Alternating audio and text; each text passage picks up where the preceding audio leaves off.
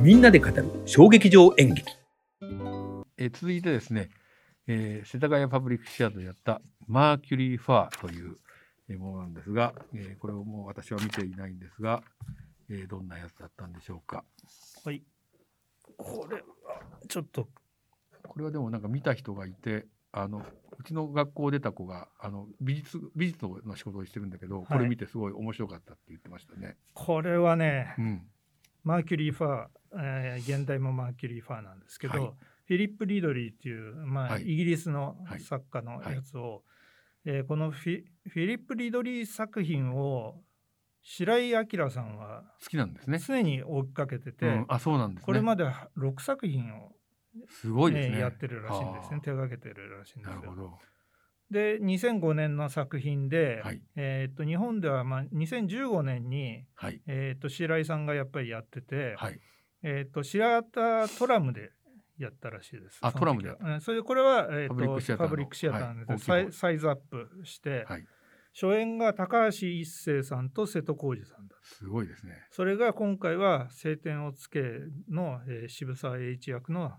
えー吉沢吉沢亮さんと、ディッシュの北村匠海すごいですね、キャスとトいがうこれまたねもあののすごい大変なトイレも大変特に女子トイレが女子トイレが大混変むとそれとチケット転売で初めて僕見ましたけど無効になった席があったぐらい人気で、チケット転売してたんだ。うんそれでこの席は、えー座れませんということ書で、い一て瞬で売り切れてるってことか。そうなるほどね。よかったですね、僕は行け世て田谷会員なんであ会員だからえー少し早めに取れるんですね。抽選で取れたんであ抽選なんだ平日平日で抽選で取れなるましほたどね。それでもなんか防御策なのかコロナ対策なのかわかんないんですけどいつも、はいまあ、インスタに上げるためにうん。ポスターの写真とか撮るじゃないですか、はい皆さん、はい。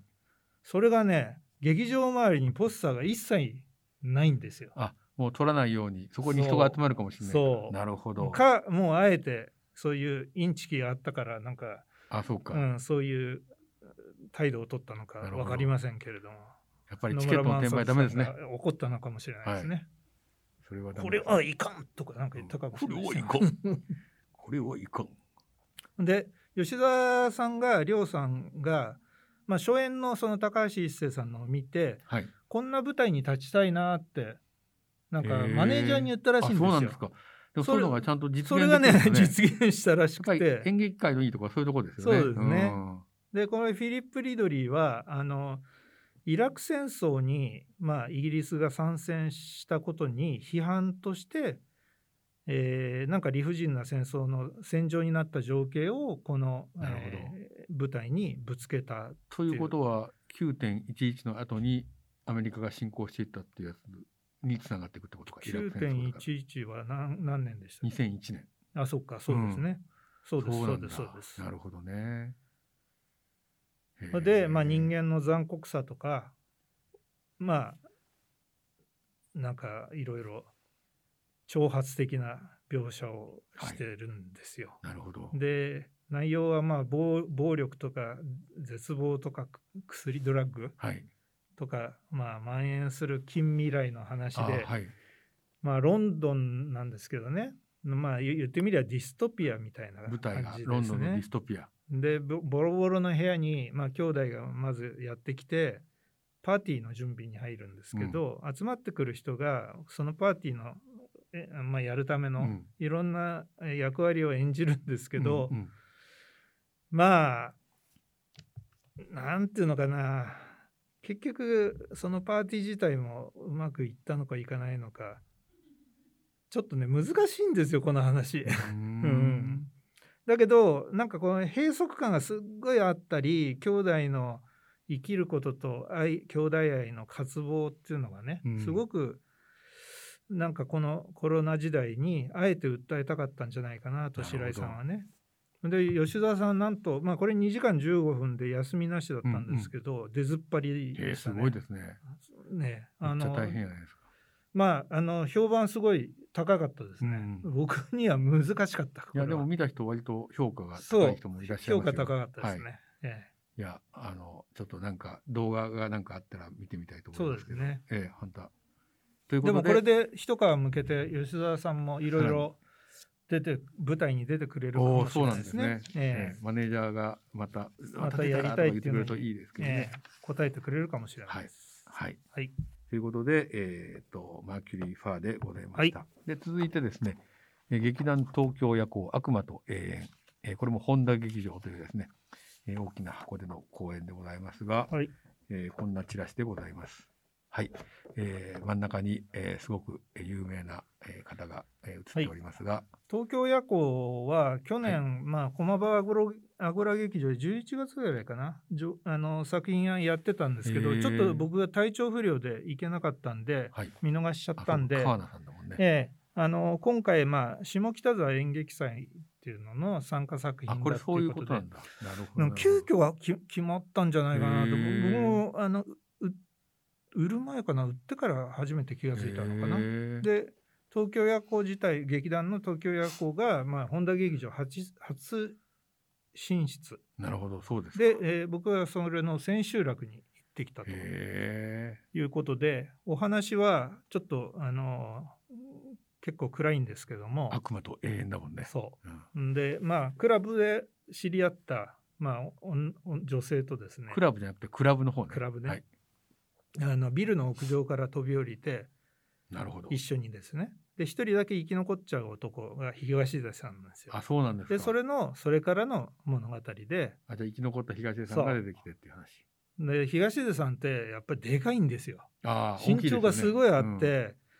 まあちょっと線は細い感じなんですけど映える役者さんなんですよなね。でまあ4年のまあ要はじ、えー、とこ殺したわけじゃないけどもほなんていうんですかねまあそういううん刑北条みでたいな。北条みたいなう感んじ。そうですねうんで4年の刑期を終えて出所してなるほどそ。の女っていうのがマリアっていうんですけど、はいまああまマリア様をあーかけてるそうのかかもしれないけなれるどほど。まあ、幽霊になって出てくるわけですよ。なんかお能みたいです ね。幽霊のそうですねなるほど。で飛び職の、あのー会社に就職して、あ東出さんうが。んえーでも言おうと思っ。飛たんだけど自分が前科者であるってことはびはい。なんか言う言いそびれて隠していくんですよ。へでまあなんだろうないろ全員の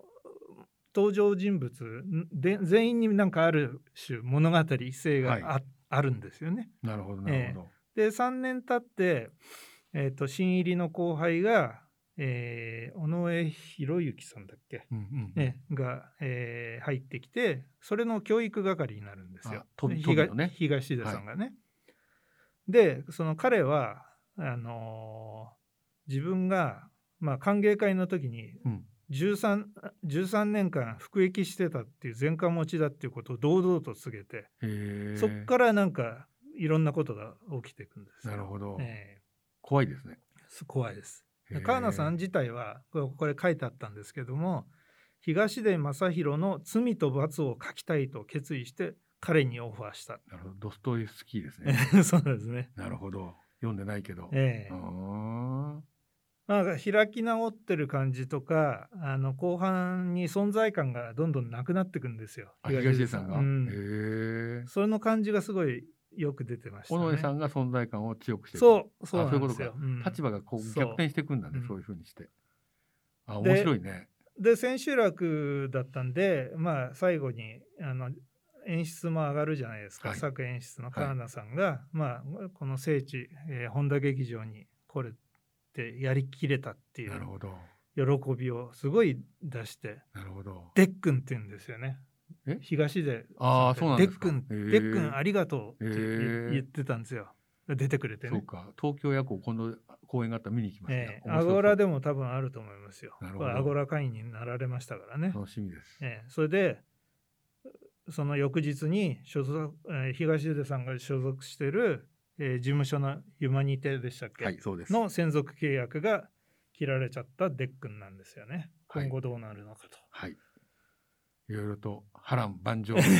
と、ですね人生でございますが。はいえーまあ東京夜行ちょっと私もちゃんと見てないので、えーこれから、えー見たいと前思います三鷹でもやってましたよねそう一回しか見てないんですよ、だからね何回か見ないとちゃんと語れないので、はい見ていきたいとと思いいうますことでございますはいで続いてですねえっ、と、えーお布団これは CCS スラッシュ SC ファーストエクスパンション、夜を治めるもの、ナイトドミナント、駒場アゴラ劇場という、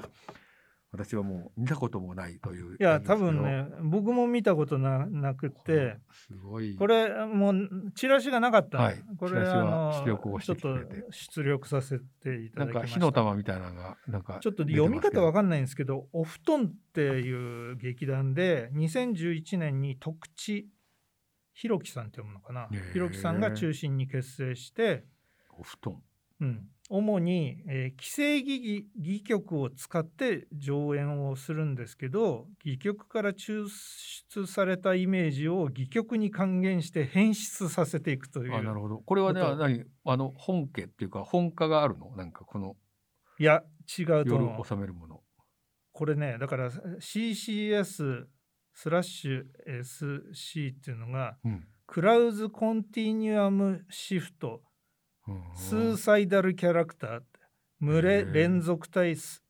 推移でしょスーサイダルだから死にたくなるような性質ってへーそれをまあ2週間を超える公演をですね2つのチームに分けてキャストがあるんだ、ええ AB キャストみたいな。で、うんはあのー主人公はハムレットとかはい。いうの名前なんですよ。だからあちょっそうなとんで当すねて書きっぽい、うーんうんだからその戯曲から抽出したイメージを戯曲に復元してっていうのは多分そういうことなんだろうなとそれはシェイクスピアのハムレットと関係あるんですか。ちょっと関係してるみたいなるほどね。うへんえ。で2年間でこのこの試みをやってくらしいんですよ彼らは。へえ。うん、なんかうん難しいんですよとにかくねそうか聞いててもわからない。わない。からない、あうのん話しててもわからないっていう まあなんか現代の演劇的なんか箱庭療法という,、ねそうなんですね。直すっていうね、ね夜を治めるってあ治める治めるがは直直すすんですよ。まあ、統治の地でもあるけど、そ治すっていう治療の地でもあるからうね。で、えっ、とまあなんか王子ハムレットは町外れの、えーうんお城うん、兼病院で療養生活を送る、えー貴族の一人息子だったんですね。なるほど。で何不自由なく暮らしているが病弱ゆえに活動の狭さに不安があると、うんえー友達がいないのだが、えー幼い頃から一人のためその自覚もないという、うえーお話ででしたそそれぐらいしか言えま せん大丈夫です。あの すいまちょせっとんまた、あの、えー何年間にかけてですね。谷ええさんまにたもう一回レポートしていただきたいとチャ思レいンまジすが。しますはいえーで、続いてですね。えっ、と、青年団若手自主企画山中企画のえー転校生ですね。これは、えー私も、えー見に行ったんですけど、えーアトリエ春風社という、えー小竹向原から歩いて5分ぐらいの、えーところにある劇場で、えーなぜか、えーこのチラシが牛が、えー真ん中にはい描かれております。あれですよねあのー、青年団って B5 ですよねあ、チラシのサイズが、うんなんか決まってるのかなわかんないけどでも A4 のもあるよ。そうですよね、だけど B5 もあるんですよね B5 と A4 が共存してるというですね。ヨーロッパ企画も B5 なんですよ、あーへえ。え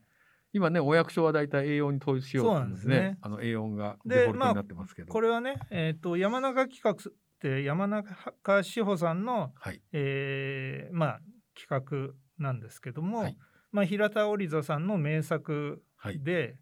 演出がもともとこれね、えー、と柳生さんっていう人がやる予定だったんだけれどもへえ体調不良であ、そうなんですか。石渡愛さんって、まあ、役者さんなんですはけいど、。出てましたよね。ねはいあの主人公役で出てましたけど、石渡さんが、えー演出に変わってなるほどやったと。で1994年からまあずっと、えー上演されて何度もやってそうですねきてますよね。いろんな演出家の人も、で元弘さんとかね。そうですねあ。と、飴屋さんのやつはすごい覚えてまあす。はい。そうそうですね。あのまあいつもと変わらないある、まあ、高校の教室の朝にですね、えー朝起きたらこの学校の生徒になっていたという、えーなるほど転校生がやってくるとカフカのね、変身の変よう身な。はい。変身の話も入ってましたよね。あそっかえーうんえーっとまあ高校生の日常とか生活、まあ、生きること死ぬことへの疑問とか転校生を受け入れながら、えー身近な出来事を通して、えーこの世の不条理を描いた作品群像劇って言ったりそう、そうですね。まあ一人ずつにフォーカスが当たっていて一人ずつのななんかねセリフからなんか人生そうがそう見えてくそるうのそれででパラレルでねそうあのこれ動がかしていくから同時並行的に動いていくので面白いですよね。 だから本当にあのまあ高校生でもこれぐらい考えてるのかなと、うん僕はここの時こんなんじゃなかったからもっとアホな高校生だったんで僕もです。もうすごくこう思考を何にも考ええてなかったから。そう本当にね僕中学高校で何も考えなかったことがよくわかる自分でうんでこれはあのー青年団の、まあえー、と役者である、えー、と山中さんが女子高生しか登場しない転校生を、まあ、年齢も性別もバラバラな人たちでやってみたらどうなるんだろうっていう興味が湧いてこの企画をそ、えーこれ僕この企画はこれ正解だと、ダイバーシティ演劇ですよね。かなりねこの山中さんの最初のこの企画のアイデアが 面白く機能ねしてたすごいすごいですよねこれね。そううん、僕ね一番あのえっ、とよよかったのはあの宮崎駿みたいなあ後藤健之介そうさんあっていのうね人よかったね おじいさんですよそう、ね。この人、宮崎駿監督かと思ったの、最初。そしたら、あ、俳優の人なんだと思って。で、その人も女子高生役をやってそうなるんんでですすよねよ。。で、うん男の子も女子高生、みんなあの、なんスカーフっていうのかな。スカーフをセーラーカラーのね、セセーーララーーカカララーーのセーラーカこのセーラーカラーラーをつけてって、うんえーっていう感じでね。そこだけがあの共通してましたよでね。もう一つはあったのが韓国から入国できなかったイム・セリョンさんあ、そとう、いう方ズーがム参加ね。これはズームで生投稿するというね、えー工夫をがあってこれはだから入国が、あの、まあじ実際ででききななかかっったからああいう形で日本が外国人の受け入れをしなかったので、そうですねえー苦肉の策でそうなったらしいです。でもそれもそれでよかったね。そうです今ねの時代っぽくて。でまあみんながまあ一人一人というか二人一人二人と最後去ってえ下校していくんですけどもまあロッカーがねずずらーっとそう、あれのいいですよね。お置いてのあ演出るんですけどうんも、最後に残ったのはこの牛ですよね、はいセーラー服着てんですよねこの牛ってあ、そうなんだ。ええそういうことか。うんこれはセちーゃラーん服となんだおオチがなるほど。ああっていや、えーあの、あうの、まい演出も良終かったわり方だなと最初ね、ロッカーみたいなところに棚にいいっぱろいい入っててねろんなものが入ってて、これが一つずつなくなっていくってい人う。数以上にあるなと思っいてや、すごく面白かったでであのこれねツイッターのななんていうのあれえっ、と座談会があるんですよす。、スペースかなあの、そ音声のやつでしょそうそうそう、んそれはいに僕ちょっと参加して裏話してたんでまあ10へ15人ぐらいしか入ってなかったんさですすけどが音声コンテンツ慣れしてるからやって ますね、谷さん。さすがですねい。や帰りあので電車の中でちょうどやってたから聞いたんであ、喋んななかったのしゃ喋んなかったあそうかん喋らないとん私の感激日記聞いてますかって言ってね。 はい。聞いてないでしょ、 はい大丈夫でです。裏話いろいろしてて、はいあの面白かったですよいろんな立場の人が。えうーん、スペースも最近ややる人増えてますよね。あの黒黒沢太オ太オさん、はいはいはいはいええとか、ひひよりげたさんっていうのかな。俳優の人が出てうるんだん、あと石渡さんも出てたへーし石渡さんが言ってたのがもう